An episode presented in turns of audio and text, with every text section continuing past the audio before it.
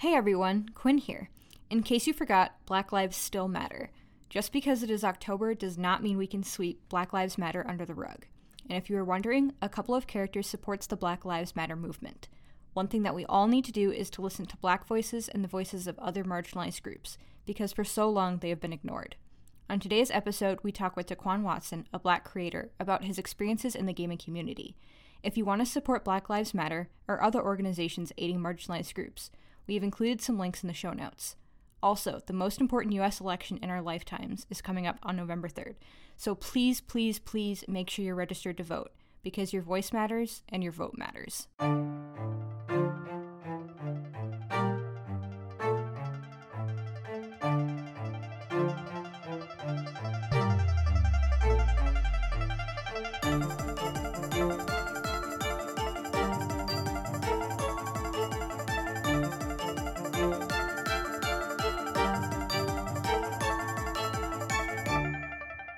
Hello, I'm Quinn, And I'm Alex. and we're a couple, couple of, of characters. characters. Just botched that one. That's fine.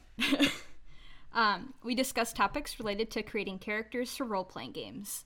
And today is a special episode because we have DeQuan Watson here with us, one of the co hosts of the Color of Magic podcast. Hey, DeQuan, how you doing? I am doing great, honestly. You know, all things considered, I know a lot of people are probably trying to find ways to game and whatnot during the time of COVID, as I call it.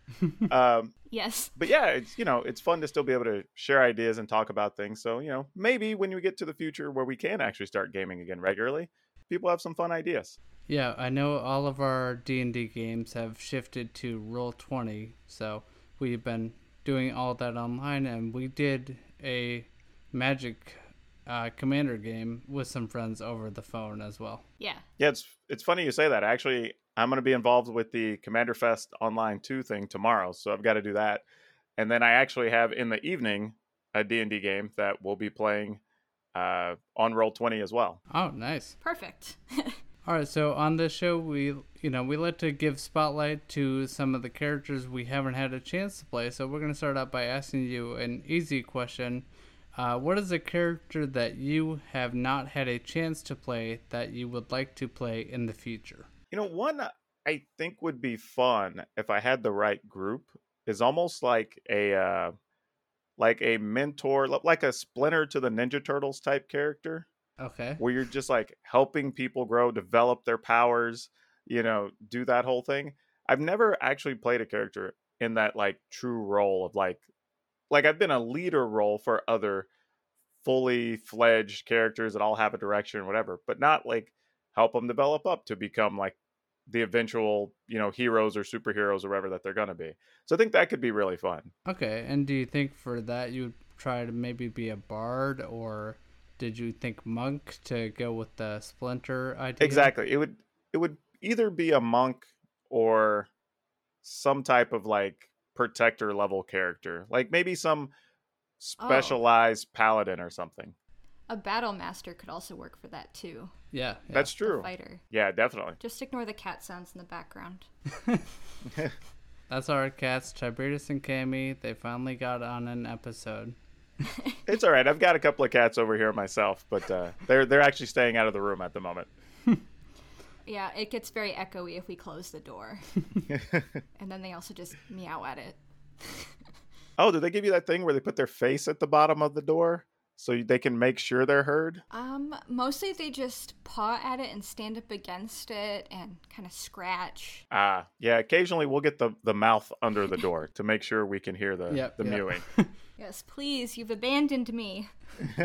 Cool. So, uh, Quinn, did you have the next question we wanted to ask DeQuan about? Yes, I do. How did you get into RPGs? You know, the funny thing is, I don't even remember like the first time I played. I just remember that like the time and the like era when I was playing. So like it was, it almost feels like it's just always been a thing. Like, like I don't have that moment like, oh, I saw a D and D book and then I was really into it. I think I just had friends that were playing, and I'd always played a bunch of games, even just in my family. Like if you didn't know how to play like Uno, Monopoly, whatever, you you really weren't one of my relatives probably. but in in junior high, I ended up having some friends that were playing, and you know, they just invited me to participate in their games, and it sounded neat. And you know, I'd already read comic books and played other or uh, read other fantasy stuff. So I was like, sure, why not? I get to play a character in one of these fantasy books. This sounds sweet. Yeah. And that's what we did mostly like after school or, you know, even if we had like 30 minutes during lunch, we try to resolve some role playing aspects of the scenario. And, you know, just since then, I've kind of played a lot off and on, just all the way up till now. That's, That's cool. Yeah. So what version did you start with then? Oh gosh, that would have been advanced Dungeon. So I guess two. Okay. Okay. Wow. Yeah. Old old school. Yeah. I, I still had to learn THAC0. So that's not cool. Yeah, Quinn and I both started in fifth edition, so we're still. Well, I mean, we started like five or six years ago now, but we're still relatively new. And I mean, compared to someone like you. Yeah, because to be honest, though, fifth edition is great. I mean, I really oh, I love it. looking at fifth edition. I wish that's how I learned D and D. Because honestly, trying to figure out THAC0 and then like negative numbers mean you have to roll this to hit an armor, whatever. Like having to learn basically a chart is silly. Yeah, I I- like I played a couple of sessions of uh, Pathfinder, and it's like you know when you roll a nat twenty in Pathfinder, you have to confirm the crit, and I'm like, but I rolled a nat twenty. Like, why do I have to, you know, why do I have to do it again? I, so I did it. because you know fifth edition's just nat 20 is a nat 20 Well, it's interesting, you know, because so many people really love third edition. Like there's some people that are still attached to it, don't want to let it go. mm-hmm. and you know it's largely what pathfinder was based on and one of the things i found interesting about that version is it was very much about numbers Mm-hmm. you know and when you would ask somebody like well what's your character about? What does your character do? They just started like oh well he has a plus this and i get this weapon and i do this thing and she does it. And it's like no no no. Like why are they Yeah, what makes them tick? yeah like what are their flaws? Like you know like that's a character not the pile of numbers. And the problem with third edition is the longer the edition went on effectively everything had a stat or a number or a rule attached to it so there were very few things that were open-ended for role play and that's one of the things i liked as they progressed into fourth and fifth edition is that they said okay well there are a lot of gods but here are just like 10 of them Mm-hmm.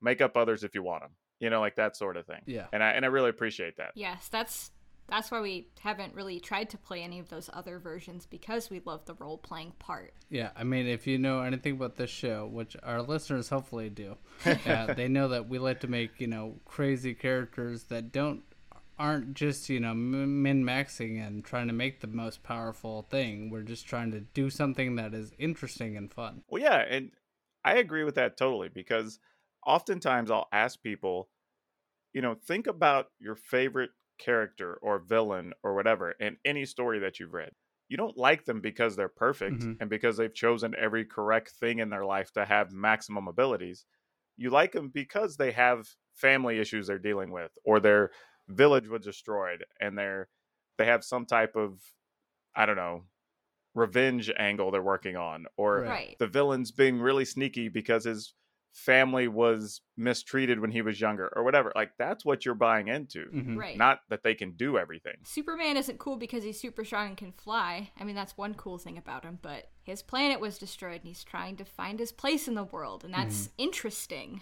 absolutely Yeah, or you know, like someone like Sherlock Holmes, who is maybe like a character that is kind of min maxed, who is super perceptive and very good at solving mysteries. They also struggle with drug addiction, so you know they have a big flaw. yeah and if you read through like he has some social issues and whatever Yep, because yep. he is smarter and thinks he's better yeah Mhm. Yes. All right, so let's move on to our third question here. Uh, so, what is your favorite character that you have played in a game? So, you talked about the character you want to play. Let's go back and see what what character do you think that you played that is your favorite? i had a character that i don't know do, did you ever see the show macgyver Uh, yeah, I've, I've, I mean, we're, I think we're maybe a little too young for that one, but I know Okay. of it. I've, I think I've seen episodes here and there, but I know the concept. the premise of MacGyver is he he could he got in all you know it was the adventure of the week so he gets in this weird circumstance and he would find some way to like I don't know build an explosive out of like a toilet paper roll and you know pipe and some miscellaneous things or whatever. Yep, yep. But what people forget about the character is that he actually got that way because he didn't like firearms. He was basically a pacifist because he had something happen I believe with his brother or something when he was younger, and kind of like swore off weapons. And I thought that would be cool for a D&D character. Like what if I built a character that he did everything he could not to kill something. Mm-hmm. But you're adventuring with all these other people that obviously are about their weapons, you know. Yeah. So it was fun to play that character because I wasn't like I allow I was like, okay, I get it. You have a belief in weapons, you do what you do. I basically made a ranger that maxed out everything as far as like tracking and trapping and everything else so I could do other things other than actually have to kill somebody. Yeah. And then the amusing thing was I made a we had worked with the DM to basically have a really good attack with one weapon, but I was just choosing not to ever use it. and then one time, uh, you know, you know the party's down, there's a couple of villains still there, and like I look at the D and I'm like, okay, I guess now's the time. You know, like so of course I end up taking them both down, and the party just looks at me like, what? When when did you like how where did you learn that? I was like, well, You, you, could know, do that the whole time? yeah, exactly. So I had to, but it was fun because then I played this whole thing of like being remorseful and like it just sucked. I had to do this, and you know, and they're giving me the pep talk like, well, it's okay, you know, you kind of had to, or you know, so it added a fun Who would layer. have died? Yeah, it added a fun layer of role playing to just take away almost a whole element of what people are used to doing in D and D. Yeah, we actually we have our our fourth episode, which at the time of this recording has not come out yet, but by the time this episode comes out, will have been out. you know, the magic of recording ahead of time. Time travel. Yep, yep. that episode we actually discuss making a character that is a pacifist or peaceful and like refuses to kill. There you go. So that's very much in that vein. But that's cool that you know we we came up with a backstory for them, but I did not know that about MacGyver. I just knew you know people use it as like a verb now. You MacGyvered it. Yeah, absolutely. and, you know, made something out of nothing. All right. Well, the next question I have, I think we've already touched on. What was it? Uh, what is your favorite aspect of RPGs? Okay, yeah. Yeah, actually, I can say it. To be honest, my truly favorite aspect, I think, is it does allow for some level of just creativity that the average person probably wouldn't find elsewhere. Mm-hmm. You know, I think a lot of people always have ideas or they watch a movie and it's like, oh man, but if I was this character, I would have done this thing. Or, you know, why did why did a writer write the character this way? And you know, and this is kind of a way for people to explore that, you know, with their own character or own ideas. And I don't think people even think of it that way Mm-hmm. but we all bring a little bit of our like personal experiences, wants, needs, whatever into these games and they kind of develop into our characters. Okay. If you think about like a like a Skyrim, like an open world video game, that's cl- it's closer to that where you can you know kind of wander around and do what you want in the order you want, but you're still limited by the video game. Whereas D and D, if I say you know I want to pick up this clay pot and you know redecorate this house for this person while they're like you know we broke in and now I'm gonna redecorate. I don't think you could do that in a lot of other like video game scenarios, but in D and D, yeah, I guess why not? Yeah, you can you, that's the fun, but you can take it as far as you want to. As long as far as your DM and your group wants to go, you can explore any little aspect of a character, adventure, or story that you want. yeah, and there, you know, there's al- always that moment when the DM will say something offhandedly and the party runs with it, and they're like, "No, we are doing this thing now. Like you mentioned a squirrel, and I'm gonna chase that squirrel down, and I need to know the story of this squirrel." Oh man, I have a fun story about that actually. By the way, I have stories for everything, so I'm probably going to derail this podcast. I'm apologizing up front to all the listeners. Oh, that's Oh no, that's perfect. That's the whole point. Is it's about stories, Yeah. about characters. yep. So yeah, so there's this game I'm running, and I can't remember why, but they were in. I had the team. They were in this room. They're they're con- they're trying to get through this wall. So I basically give them every description that the wall's impenetrable. It's you know it's a concrete wall. It's like five feet thick. Blah blah. You know whatever. And they're constantly still. They spend a good like 30 minutes coming up with ways to try to drill in and get past this wall. And I'm trying. I even try to like tell them like, well, here's the with the layout. You can tell there's really nothing on the other side. Blah blah blah. And they're like, no, he's just saying that because he's trying to keep us away from something. There's treasure in there. So, yeah, exactly. So at one point, I even go as far as to like magic arrows appear and try to direct you in a direction. and they're like, no, don't follow the arrows, guys. Like, I'm just like, trap. what's going on? And I'm like, and at one point, I'm telling them, like, no, as a person, I am telling you, not as your DM, that there is nothing here. You know? And they still weren't buying it. So eventually, after about an hour, they just gave up. But Yeah, players. I have a theory that a person is smart, but a people are stupid. and as a group, sometimes you can talk yourself and your friends into a thing, and then the whole group just runs with it. Yep, yep. So true. I know there's there was an episode of Critical Role. I'm not sure if you watched that show at all or are Yeah. familiar. Yeah. But yeah, I know they they at one point they find this chair in a basement where someone was basically being tortured, and they focus on on the chair for some reason. They found like a chest with you know some the evidence of what was going on, but then they just keep focusing. But what about that chair? So Yep. it was you know it was it sounds like your wall scenario where the players are like, no, there's something up with this wall, and the DM's like, you know, no, there's not.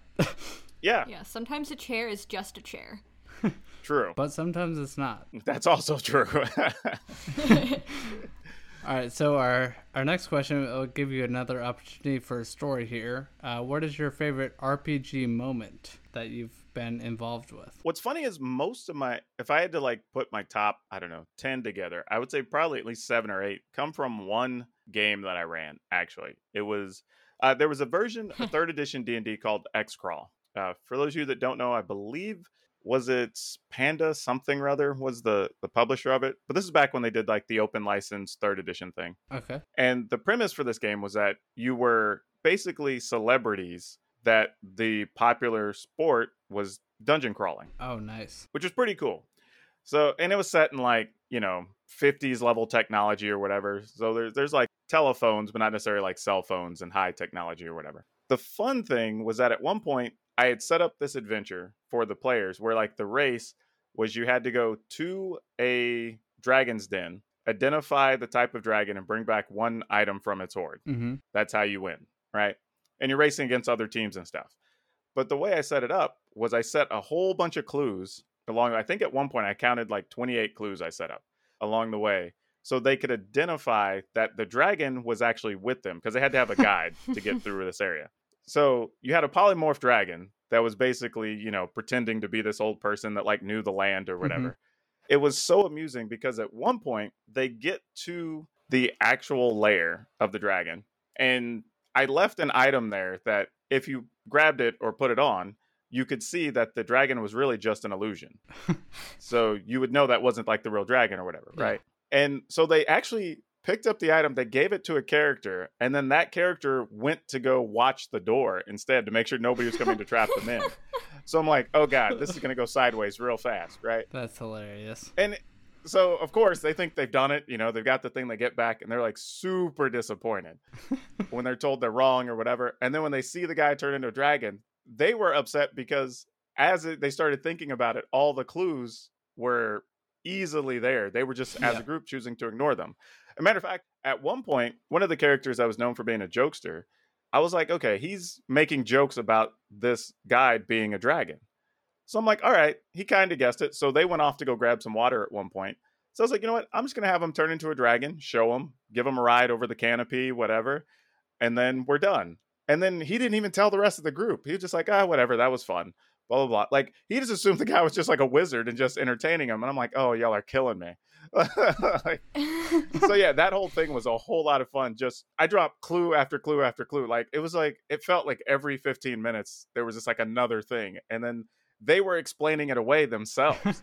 so they're like, oh well, this guy seems to know a whole lot about this area, and like, oh yeah, there's this thing here, and I even purposely had the character like slip up and talk about like, oh well, I remember putting this here like years ago or whatever, and then they just were like, oh, he must just be old and forgetting. And I was like, wait, wait what? okay, I guess you really. All right, fine. Yeah, it's uh, you know, Yeah, exactly. I just let it go. So to this day, they still hate that they weren't able to solve that.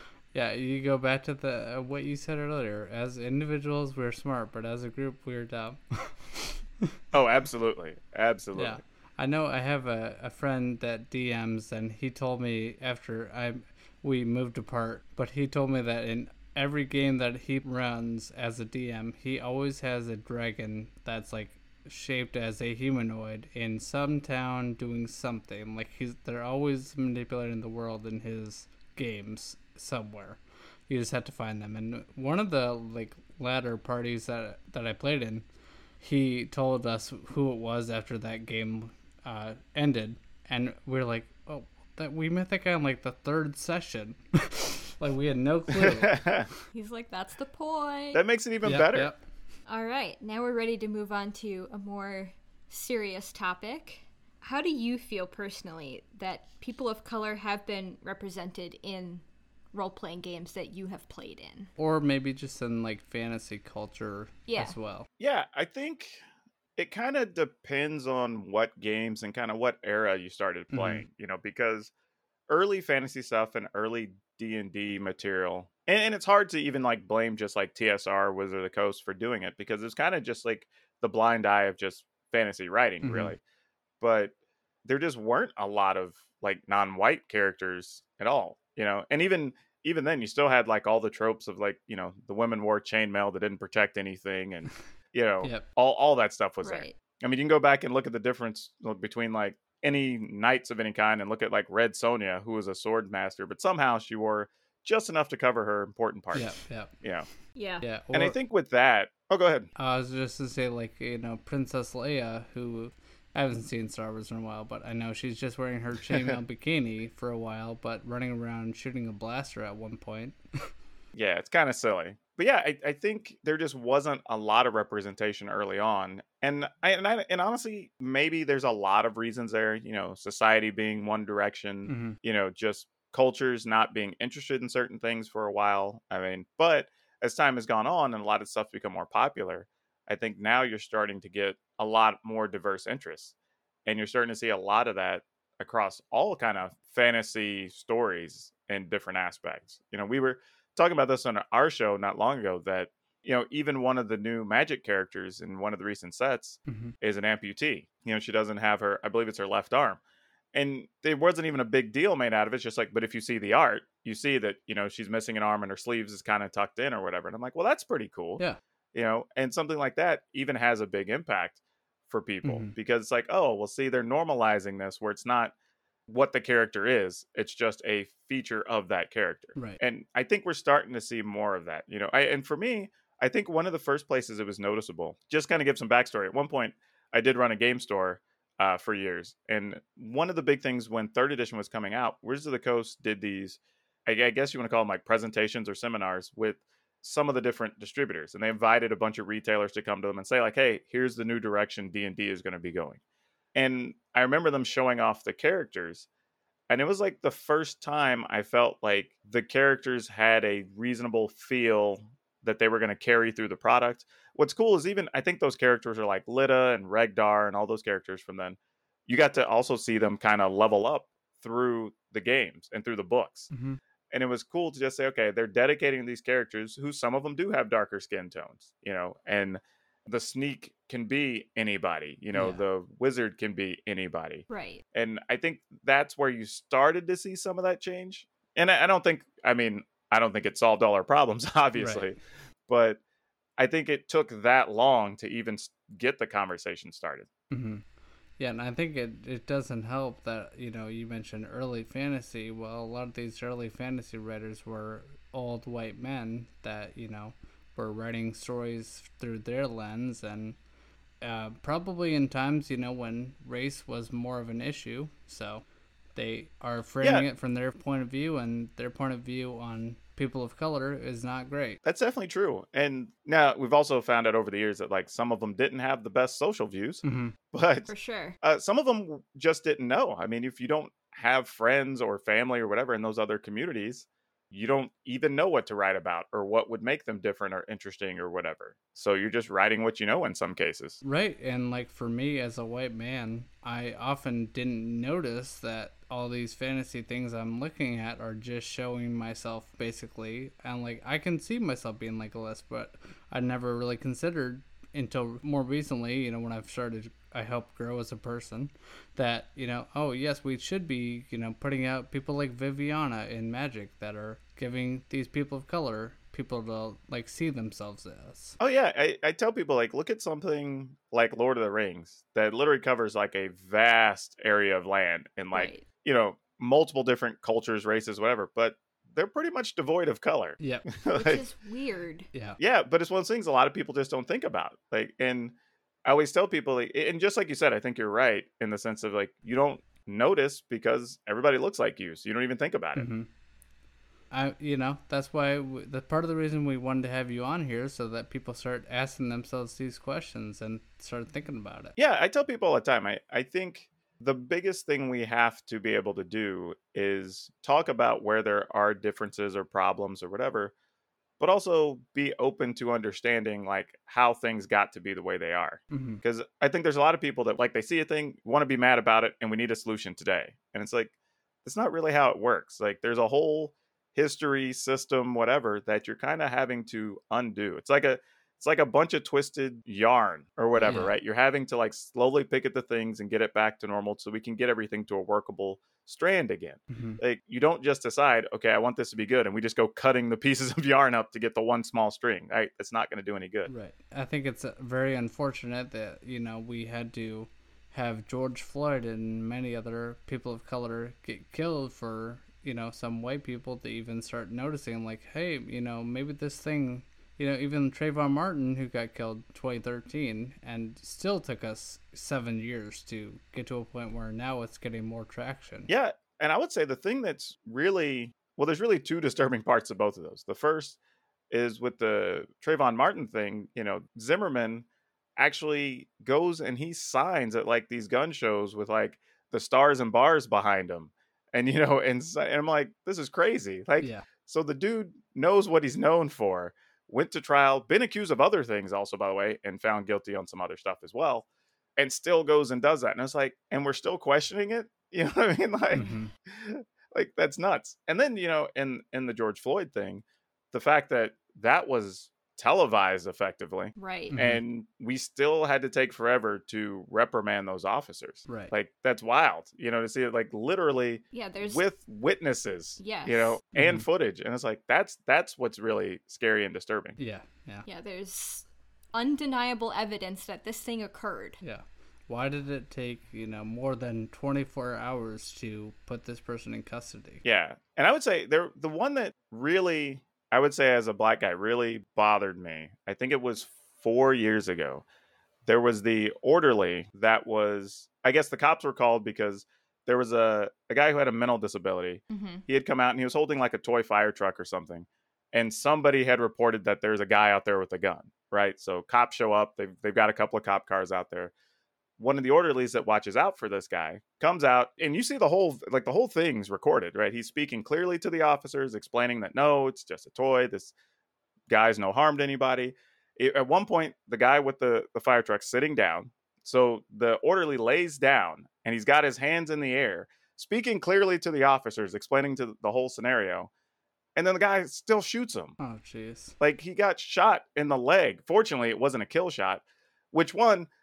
Thank God the officer was a bad shot. But two, why does the officer get to wield a gun when he can't hit a non-moving target that's six feet tall? Yeah. You know, twenty yards away or whatever. But the guy went to trial and everything, and they even asked him like, "Why did you shoot him?" And his honest answer was, "I don't know." Wow. And he still had a job. Yeah, like, Yeah, if Like, I had dude, ever said on. that to my boss, I would not have had a job. none of us would. That's what's crazy. exactly. yeah.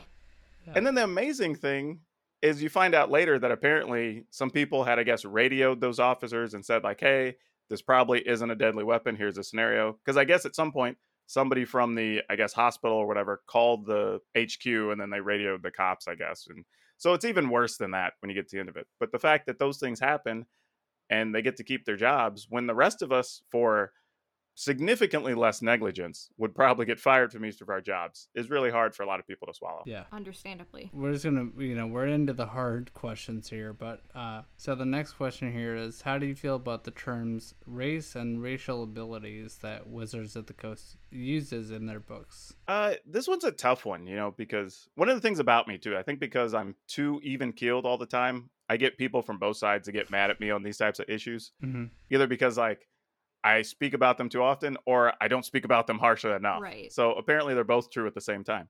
Uh, but I'm kind of in the middle really on this one. Like I don't think the term race or racial in and of itself is bad. Mm-hmm. I think the issue just becomes when you assign a certain value to always represent a certain race or people or thing in a certain light and you don't have any spread of diversity or difference within that. I think that becomes the problem.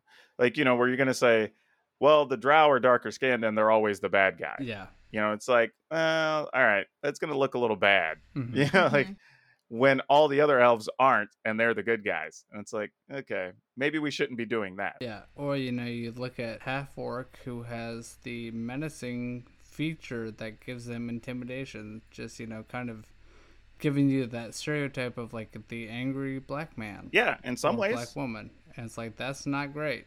Well, here's here's the thing too. I have a friend who owns a game design company, and he's got another game that's going to come. I think this fall it's going to hit Kickstarter, and he's very much like super inclusive, wants to represent all these different people and things.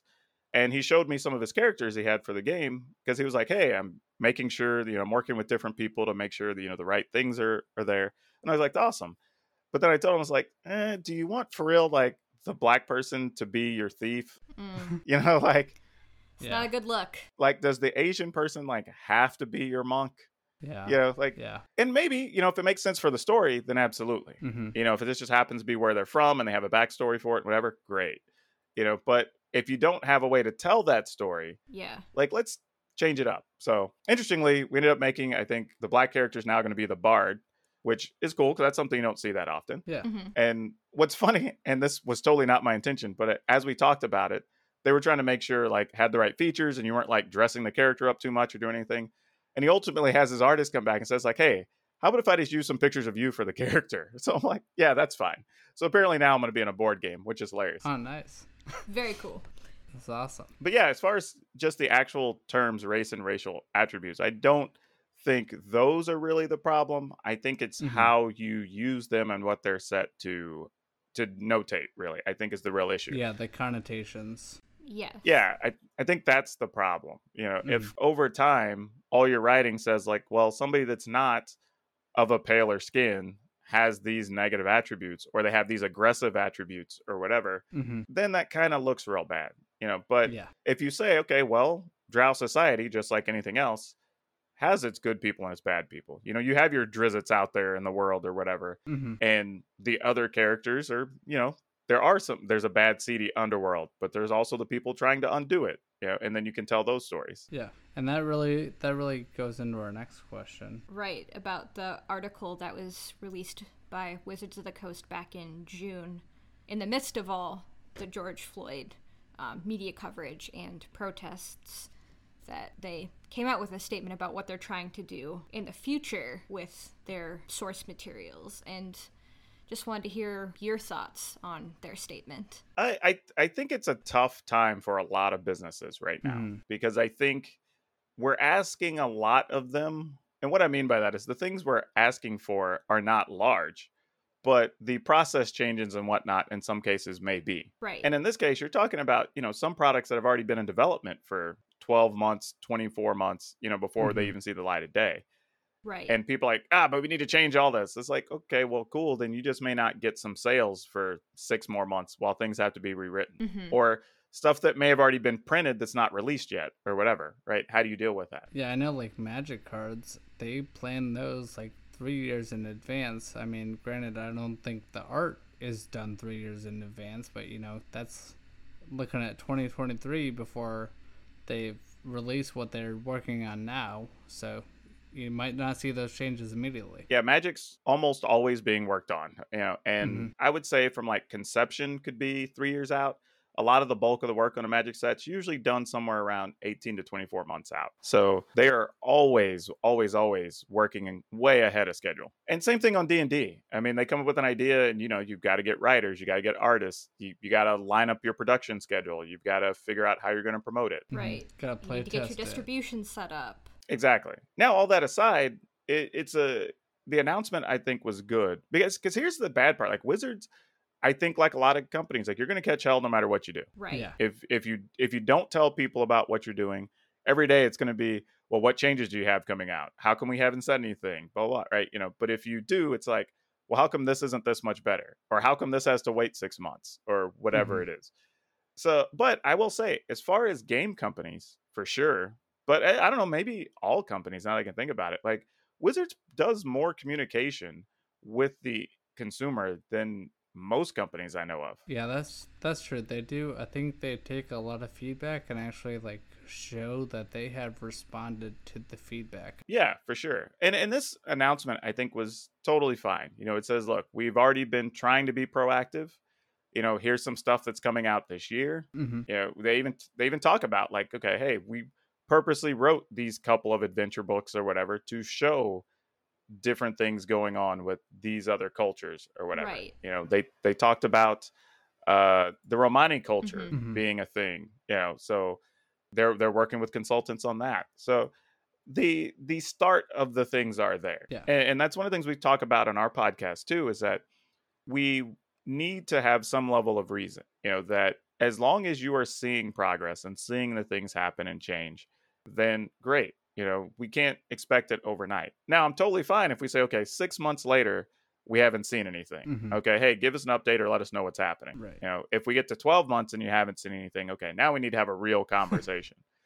but yeah, you got to give them some time. And here it's like, okay, cool. From the D&D front, you've got a couple of different adventures planned or, or books, I should say. You know, they've already started bringing in consultants to look at some things. They've looked at changing some stuff for reprints on books that are coming out. So it's like, okay, those are all reasonable options. And they are things that also cost time and money. So there's not like they're just taking the cheapest way out on some of these. Right. You know, so totally cool. I have no problem with this. I think the announcement was totally good. Yeah, I'm actually, you know, I'm also, even though I'm not a person of color, I'm looking forward to it because I would love to, you know, experiment with, you know, a dumb elf, uh, like a high elf that's, you know, not very smart, or a super buff halfling. You know, I like to see, like, you know, because then you can play with these more uh, interesting characters that don't necessarily fit the norm of what people picture when they think of, Right. you know, a halfling. And it also makes sense, like, why they would leave home if I'm not as smart as my other elf friends studying to be wizards. Well, yeah, they wouldn't stay and become a wizard. Oh, definitely. yeah. Yeah, no doubt. And I think that's part of it. I think people that don't know, you know, especially that came later, is there was a point in time where there weren't even really rules to have like a goblin wizard. hmm You know, it's goblins were just basically fighters. You know, that that was what they did, or maybe thieves or rogues of some kind. You know, but the thing is, I thought about it one day. I said, like, why would there not be a shaman for goblins? Right? Like, there has to be some level of wizard, like somebody who figures out how to make fire or whatever, right? Mhm. And looks like a genius to all the other goblins or whatever. Like, why does this person not exist? Like, the person, one of them understands, like, this plant works as an ointment, right? Yeah. So now this person is revered or whatever as their, I don't know, their healer or cleric or something. right. You would die out if you didn't have medicine. Yeah, but but we never had that in D and D. So like even to that level, everything was so compartmentalized that a lot of that never even got explored or talked about. Yeah, and I think this is another thing that I'm just now thinking about that Matt Mercer did in the first season of Critical Role, where we meet Grog's uh, like clan of Goliath at one point, and there's they're not only fighters. There's like a couple druids in there as well. It's like, well, yeah, that would make sense. They would have someone to heal and like you know know a little bit about magic. And help them scout. Yeah, so their culture would not just be completely fighters, even though it might be primarily fighters. Oh, absolutely so absolutely. I like that. I thought that was a great, you know, thing that he did that I'm retroactively noticing. Like, oh yeah, that was pretty cool. Like, I know it may, probably made for a more interesting fight as well for him, but I think that it worked out to be pretty good to show like these different cultures have a variety of people. You know, you're not just all barbarians or whatever. yeah, wasn't it Napoleon that like they were the first like army or something to use like canning or something so their people could be in the field longer? So like at some point you have all these trained soldiers or whatever, but you still have people doing science in the back of just like, hey, how do we preserve food so people can eat if we don't want to come back soon, right? How do we do this? Yeah. right. yeah. Like, how can we keep less people in the field, less like camp followers necessarily? You know. Yeah, exactly. And Mhm. and I think that's that comes with parts of the stories we weren't talking about. You know, that like, hey, all of these societies, all of these civilizations have so many different levels and aspects to them. And I think and maybe some of it's just we've become more advanced as fantasy fans. Mhm. You know, I because one of the things people are surprised by when I tell them like, well, when I read Lord of the Rings, I wasn't that impressed because I'd already, but I'd already read a bunch of like Dragonlance novels and other stuff by then, right? So I've, I'd read all the things that were inspired by that book. Right. So when I came back to it, it was like, oh, this was okay. But if you read that as your first major adventure book, you're probably mind blown, you know. But yeah, yeah. then you see kind of how simplistic it is in its development, really. Right. We've never actually read it because we were both bored by the first book. There you go. Yeah, I read we gave the, up. I read The Hobbit, and then i i got through that, and then that was kind of my first adventure book. So I liked The Hobbit a lot, but then years later, I tried to read Lord of the Rings and could not get into it, The Fellowship of the Ring at all. Yeah, for me, it was a variety of, I think, comic books. And then I did a big stretch of like choose your own adventure novels or something. Okay. Mhm. And then I read like some of the D&D fantasy stuff at the time. And then I got around to reading Lord of the Rings. Yeah, if you like it, that's fine. Yeah, I'm not. I'm not trying to hate on Lord of the Rings. I do think the movies are pretty good. Like they are good movies. I still think the first one is a little slow, but you know. My only gripe to the movies was they were directed to be similar to the books. So where there's downtime, like there's a lot of shots of us just like watching them adventure along the mountain. Yeah. And it's like we don't need that. like we get it. They're they're going to see the bad guys. Great. Yeah. Yeah. Just give us a quick montage and let's skip through this. Yes. Love Yeah. a travel montage. I don't know if you've ever watched on YouTube. There's a channel that does these things called honest trailers, and they're- Yes. the one on Lord of the Rings is pretty funny because they are like, watch hobbits ride, you know, uh, horses, humans, other hobbits. Eagles, yeah, trees. yeah. But it's just pretty funny, like to like just showing you all these establishing shots that they like, you know, compile in the trailer, and you're like, oh yeah, they do do a lot of these big sprawling shots, just showing them walking. It's like, yes, we get it. It's a far journey. yep. All right, so here's our our second and last question: Is uh, do you have any tips for gamers to be more inclusive in their groups of D and D or Magic or whatever games they are playing? Yeah. Um, one of the analogies I think I might have used recently was don't just tell people they can come to the game or they can come to an event or whatever. Like, directly invite them. Because I think there's a lot of people that say, oh, we're totally open to anybody playing, or, you know, we're a totally inclusive group or store or whatever. Mhm. But it's like, no, tell that person specifically, like, hey, we play at this time. It'd be cool if you showed up Yeah. because there's a difference between being told like it's kind of okay for you to be there versus no this person really will appreciate me being there right. and, it, and it's a small thing that i don't think people understand Mhm. and honestly i think it not even just applies to race i think it just applies to humans in general but i think when you want to show you're more inclusive like make the direct action to say i particularly want you there like this is when i'm going to be there i'd like to play a game with you Yeah. or I'm saving you a seat or whatever it is. I think that goes a long way. Other than just like, okay, because honestly, right now, there's a lot of, I don't know, just a lot of rhetoric out there of just like, oh, we're trying to be more inclusive or we, we're trying to be more open. It's like, okay, mm-hmm. well, everybody's saying that, but how many of you mean it? Yeah. You know- what are your actionable? Exactly. You know, the person that's saying specifically, I want you as part of my community. I want you to sit down at the table with me. Mm-hmm. Like that's the person that's going to their their words are going to carry more weight. Right. So I was actually part of an all-female um, gaming group at our local game My store. wife runs an all female group right now, actually. Nice.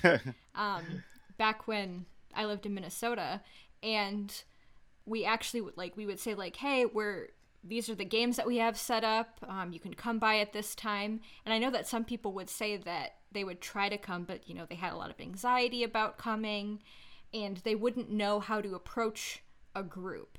So I do think like what you're saying is very important for people to see. Hey, I would like you to come play with me right now. Yeah, the other thing I would say too is think about what type of characters or stories or whatever your games have always had and try to do something new or different or explore something else. Or if you, you know, maybe you have a player who's part of the LGBT community or you like you're saying have more women playing in your games or whatever. Mhm. and just have talks to understand like what's interesting to them you know what do they find difficult what struggles have they had like what things do they follow just in general society or online or whatever and see if you can work some of those elements in you know, one of the things I like to do when I run games is I'm a I'm a little bit weird. I actually don't worry about people's alignment. I generally let people just play that as it is. Mm-hmm. and then we just treat the game as such. But with that, I also like them to give me at least two paragraphs about the backstory of their character. So I get an actual insight into what the player wants or is trying to do with that type of character. Mm-hmm. Like, what do they see as important and what's going on? And then over the next couple of months, I try to work some of those elements into the story so that each person at least gets to be showcased for two or three sessions of the game yeah. you know that they know okay oh hey this is a person from my past or this is how me and this other character connect or man this is going to be the moment where i have to decide like do my morals change here or not yeah Right. yeah i think that allows you to at the very least take their insight and put it into your game and that helps a lot. Yeah, and I think that so uh, we haven't talked about this yet on the show, but I think if you have a session zero where you kind of establish what is everyone going to be playing and like how do you want the game to go, and these are whatever my homebrew rules, and then um, I think it's also sometimes good to say like, all right, you know, Quinn and Alex, your characters know each other, and DeQuan and Quinn, your characters also know each other, and then Alex and Brian, your characters know each other. You know, so that way there there's like you know more of a connection between the group, and you're not just five random people showing up for this flyer, but you can also do that if you want. I think it just gives the group a little more cohesion if you establish some of these like oh well we met because you know we were both buying potions at the potion shop but it could be that small but you know you just have that familiarity with the character already yeah another thing i would say too especially if you are doing that pre-meeting type session also establish the tone for your game yeah you know so you know that everybody's comfortable with what's going to happen Right. you know i've i've played a game or run a game where it was going to get progressively more dark Mhm. because you're talking about like villains doing real villain things, Yeah. things you know and we had that talk of like is everybody okay if you you know see some violent things or we talk about certain things just so nobody's getting uncomfortable you Yeah. know because because you don't know somebody may have some trauma you know that you don't know Yeah, about yeah. and they're like whoa i don't know like that level makes me a little uncomfortable or eh, i'd rather not talk about that because i have this going on right Mhm. now or whatever and that goes a lot to make your games a lot more comfortable for your players as well yeah our current dm recently i think we're we were going to face some sort of monster that was probably going to do some psychic things like you know phantasmal force type spell where they kind of show you your fears and they ask the players like hey out of character do you have any things you don't want to see that will like scare you or freak you out or that like are definitely no nos like you know and one person was like i really don't like needles you know and then so we didn't have anything like that going on where and i really appreciated that the dm took that into consideration you know through in our gameplay experience so that we didn't show up and be like oh i'm not okay with this you know at some point Oh, for sure. Because the problem you'll run into, whether it comes from your DM or other players, is the players that are bothered are oftentimes not going to say anything. Right. You know, they don't want to look bad to their group. You know, they don't want to look like they're just the the buzz kill or whatever if everybody else is having a good time. So you just won't ever know about it. And then two or three sessions later, they may just stop wanting to show up. yeah Yeah, definitely. that actually that kind of happened to me in a game where one of the characters was he was really trying to i will say get with npcs and a lot of us were like i mean this is kind of weird man. Like why are you why are you trying to hook up with all these random npcs and i think the dm was even a little uncomfortable. And then finally we sat down with the guy and was like all right look you know we need you need to pull back on this a little bit. It's fine if you want to try to do that but you know we don't need to actually role play it right now. yeah you don't need to be hitting on our our dm friend you know in real life you can just be like Yeah. I, i'm trying to i want to persuade her to you know spend the night with me and then you can roll a persuasion check and that can be it you know you don't have to actually be like i'm going to use this pickup line now Yeah, and you know what's funny? I think a lot of people I think that comes from people not even understanding the type of character they want to play. right You know, because all right, you want to be a womanizer or whatever, right? Okay, fine.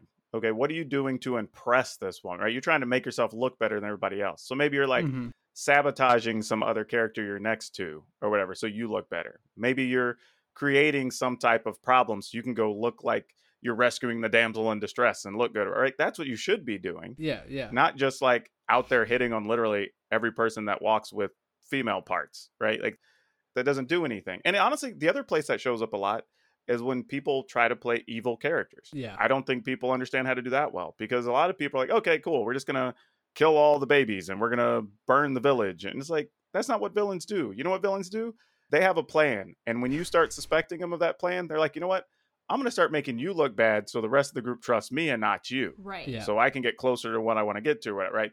They really have those machinations going on under the surface hmm to eventually get to their goal. Like every good villain in a story, you don't like them because they're just going out and doing crazy things. Even Lex Luthor and you know some of these other characters started businesses so they could actually get deals and do what they want in the Yeah. city or whatever, right? They're not just out there slaughtering all the citizens. Yeah. That's not how it works. I also I think it's funny that you know you describe this these ways to make a womanizer like a like a good role playing aspects to do it, and I was like, oh, that sounds like you know interesting. Not saying I want to play a womanizer, but like you made it sound interesting to me. Where I'm like, oh, you know, if you look about it, think about it in this other way, then you can actually make this character more fun to play as a person as well as like you know make it more interesting to the group where they might not notice that you're sabotaging them to make yourself look better.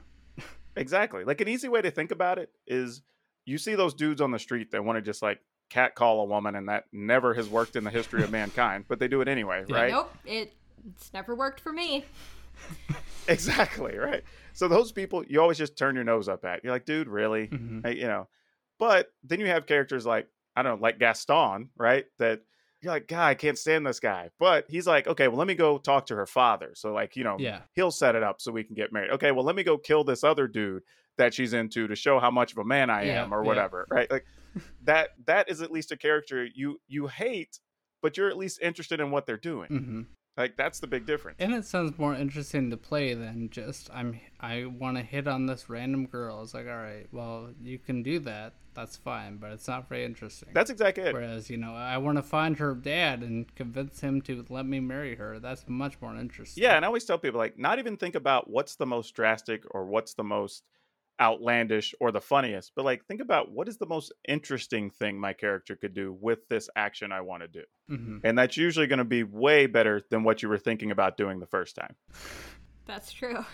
All right, I think we have one last question, and then, well, you know, we can. If you can tell us more stories, that's fine.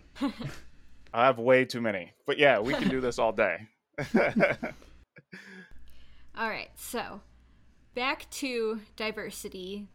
A great way for someone to see how someone else would react in a situation is by playing more diverse characters. Do you think white characters should try to play people of color to get that experience, or should they just try to play with more people of color? Honestly, I think more often than not, you're probably going to be better just playing with more people of color. Mhm. and just being able to learn from them and just their perspectives you know because i think i think that applies to almost any group you're not a part of. You know when you and i'm sure we've all seen this at the table where you have a guy try to play a woman Mhm. and it's just kind of weird you know? Yeah. and oftentimes oddly it's the person who doesn't even live with a woman or anything who understands. So uh i mean for real for i mean even as a guy who lives with women like i still ask questions and i don't know what my wife deals with on every day all the time right? So we're s- still getting educated. I mean i know that you know when i was single toilet paper would last for a year but you know you live with a woman it lasts like a month and a half so like i don't know. Oh, you're preaching to the choir. yeah exactly.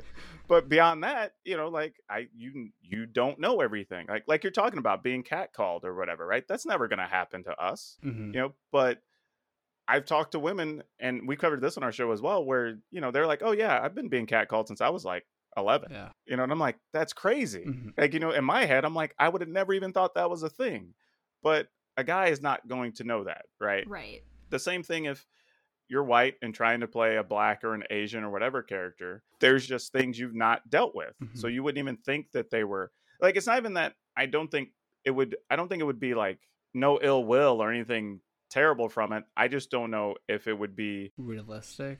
Yeah, like a complete exploration. Right. You know, because you wouldn't it's kind of like when people say, "Well, I want to know more about this topic." And unfortunately, sometimes the response is just like, "Oh, well, just go Google."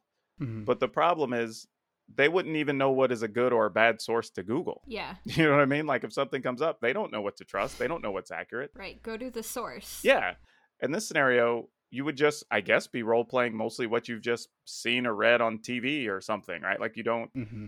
you wouldn't, you wouldn't know where to even start. Right. Yeah, I think one good thing people could try in place of this to maybe get that sort of experience is the tiefling race because they are often like, you know, kind of looked at sideways when they're walking down streets and you know, people might be snatching their handbags a little closer when tieflings walk by and it's like that Definitely. is probably a closer, you know, approximation of what some black people experience than, you know, playing a human that is black that you might get. So that might be one option. Yeah. I would even say talk with your DM and just say, okay, I kind of want to explore doing something different that I don't normally Right. get to do. You know, go ahead and play up a character where like I don't get what I want, or maybe I am mistreated for some I don't know, I because I have a bad leg or walk around with a cane or Mhm. whatever it is, right? And play that up to like push that part of the character. Like that's probably safer Right. because I think a lot of people do go to what they know or what's very common or easy and just say, okay, I'm gonna have this major flaw with my character, and feel free to push the limit hmm and just see what we could do with it. Right. Like let's make an interesting story together. Exactly. Yeah, and it's like, you know, if I say I want to play a black character, that does not make me, you know, an ally to black people. It's just kind of makes me maybe it, it depends on how it goes. It could make me an ally to black people, but if I'm walking around eating More fried often chicken than not, it's watermelon, probably appropriating their culture instead. yeah, yeah, Oh yeah, absolutely. yeah. So, I, but I think you know, if you try some of these other tactics, this is a better way to get that experience or approximation of that experience. Obviously, it's a lot safer because we're playing D&D, not walking around in real life where we might get shot. Unfortunately. Yeah, and I do think that in most of those cases, the like I said, the players would have good mm-hmm. intentions. I just don't know if they would really learn anything from it. You know, you're going to learn more from having actual people of different backgrounds, ethnicities, religions, whatever as part of your game so you can just learn from their lived experiences more often Yeah. than not, you know, cuz something may come up in a game and they react to it a different way than you do or they have even a different way of just approaching a situation and you're like oh i never even thought about that Mhm. Right. you know and then that's you'll usually get a story where it's like oh well, yeah i had this one time in real life where this sort of thing happened or whatever and they're like oh okay well that makes sense Mm-hmm. I think this is probably also very true for if you wanted to play a character with a disability, where it's like, well, you know, you can try, and you might get, you know, a trope version of it where it doesn't go over very well. But if you play with people with disabilities, you might be able to get a better idea of what that's actually like to go through that, you know. oh for sure there'll probably be times where you if you weren't really thinking about it your dm says okay well you're going into this castle this thing's here and here and when you're at a table with somebody with an actual say you know below the knee amputee or something Mhm. they're probably looking and going like hey guys i think i'm going to stand down here and stand guard because if we get in trouble i'm not going to be able to get out fast enough Yeah. or whatever you know and you're like oh crap i didn't even think about that hmm you know or as a visually impaired person myself, it's like, you know, uh, you don't think about the fact that sometimes you're walking down the street and someone will try to help you get where you're going and they don't know where you're going. And that's a fun experience where they are like, here, let me guide you. And I'm like, I know where I'm going. Do you know where I'm going? I've walked Yeah, this way every day for the past year. That ha- yeah, this happened to me on my undergrad campus, with, like my senior year or something. So I was like, I know this campus very well, sir. I I thought about being a tour guide because I thought it'd be hilarious if people had a blind tour guide. but um, that would actually be pretty cool honestly yeah, I never end up doing. I end up working in the math resource center instead because I'm a math nerd. So fair but no i think that's a good point right because i'm sure being visually impaired there may be times that like things being too bright or being too dark or Mhm. being whatever like do matter right but that's not something i would right off my the top of my head particularly think about Yeah. necessarily but yeah, I think we're probably we're probably gonna try to do an episode on you know disabilities and how to play them, and you know obviously the best way, like you just said, is probably play with someone with a disability and learn from their experiences. But at the same time, probably a lot of I'm not sure if a lot of people with disabilities are like me, in where I'm like I'm blind every day. I don't want to be blind when I'm in my D and D game. You know, I want my character to be able to see. Oh, sure. But what I would say though is, I would say like just those people being part of your games, hmm you are probably going to learn something. Yeah, just You know, because I'd almost guarantee there is something you deal with on a daily basis that I don't. Mm-hmm. That who knows what it is? Maybe it's the way you see things versus the way I see things, or somebody being colorblind sees things can be a benefit, or you've learned a workaround for something that once my vision becomes bad, you're like, oh no, there's this trick you can do, Right. whatever. And I'd just be like, what? That's a thing? You know, like, awesome. Now we know, right? So then now we outsmart the scenario because we had somebody else with different actual experiences that could point that stuff out. Right, or also just as a DM and a player playing with someone who's visually impaired, you learn how to describe the situation instead of just relying on Yeah. True. your minis and your I- mat. yeah, our DM when when we were playing in person, he was like, "Oh man, I got like I'm you're really helping me work on my descriptions here because I can't just like point at this map with the minis and say there's the scenario. I have to say, you know, okay, you're 30 feet over here and there's the goblins are right here, you know, and got to be way more descriptive. So I think it's actually helped our DM a lot and probably the other characters as well or the other players. Well, see, there you go. Exactly.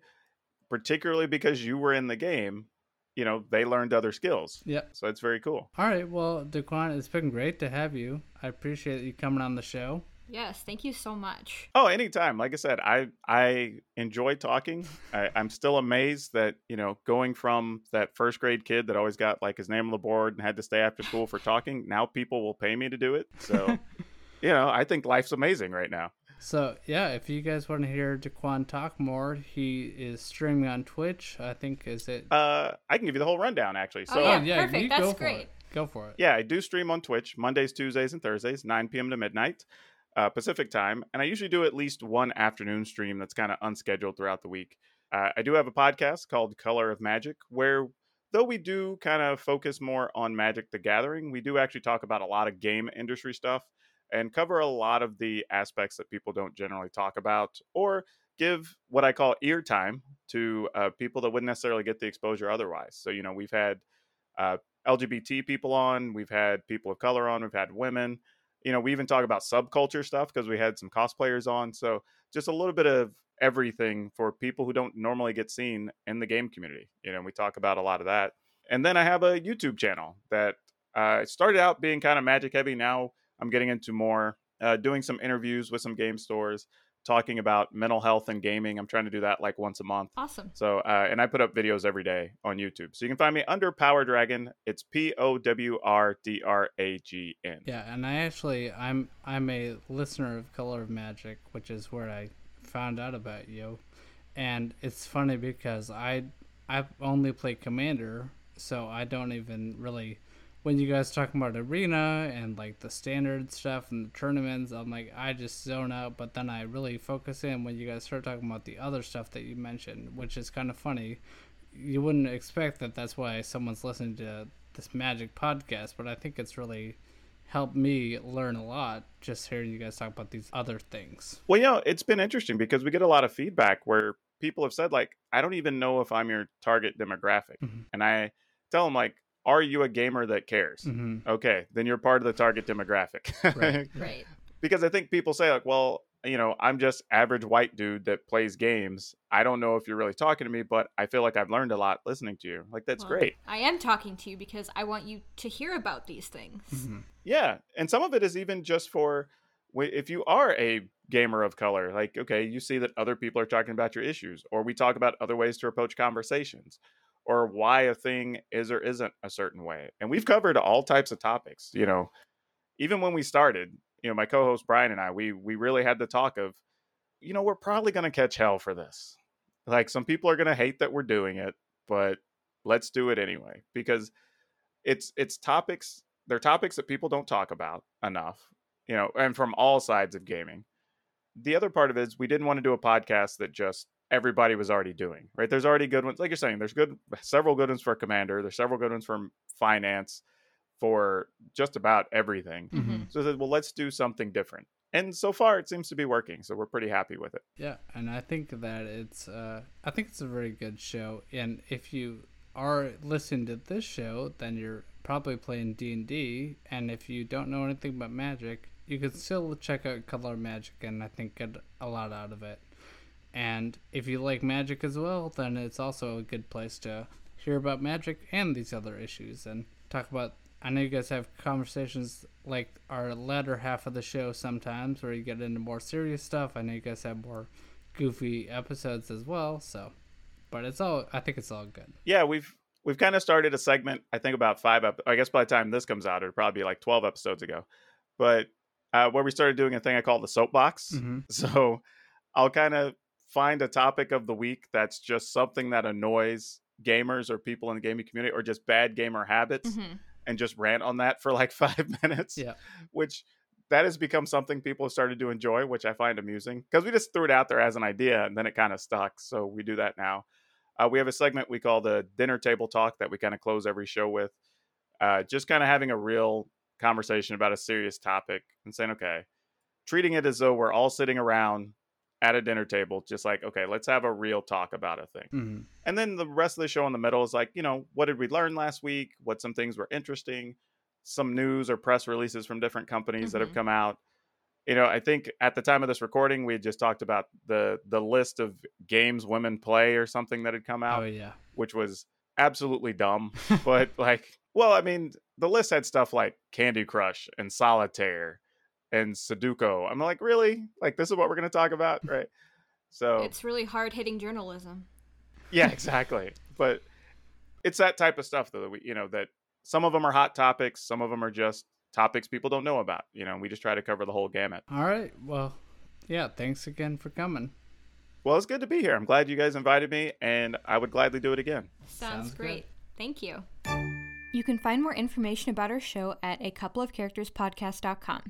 Have ideas or feedback, or need help creating your next character? Email us at a couple of characters pod at gmail.com. Follow us on Twitter and Instagram at ACOC Podcast. We'd like to thank John Began for composing our theme music. And if you like what we're doing, please rate and review us on iTunes. Yeah, we got a couple shout outs here today. We have Nikki who gave us a five star review, and we also have Lucas who gave us a five star review in the Canada iTunes. So if you're listening in Canada, you could probably read that. If you're listening here, you might not see it, but I swear it exists.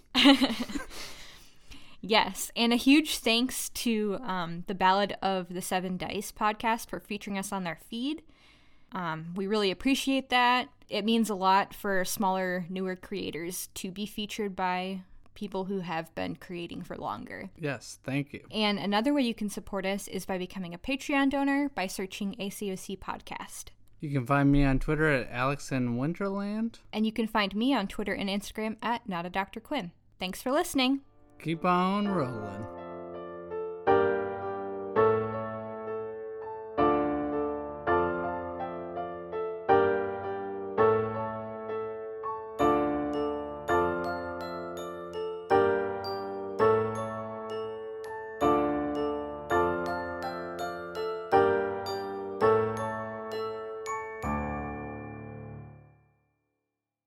Can't go to the store. I forgot my mask at home.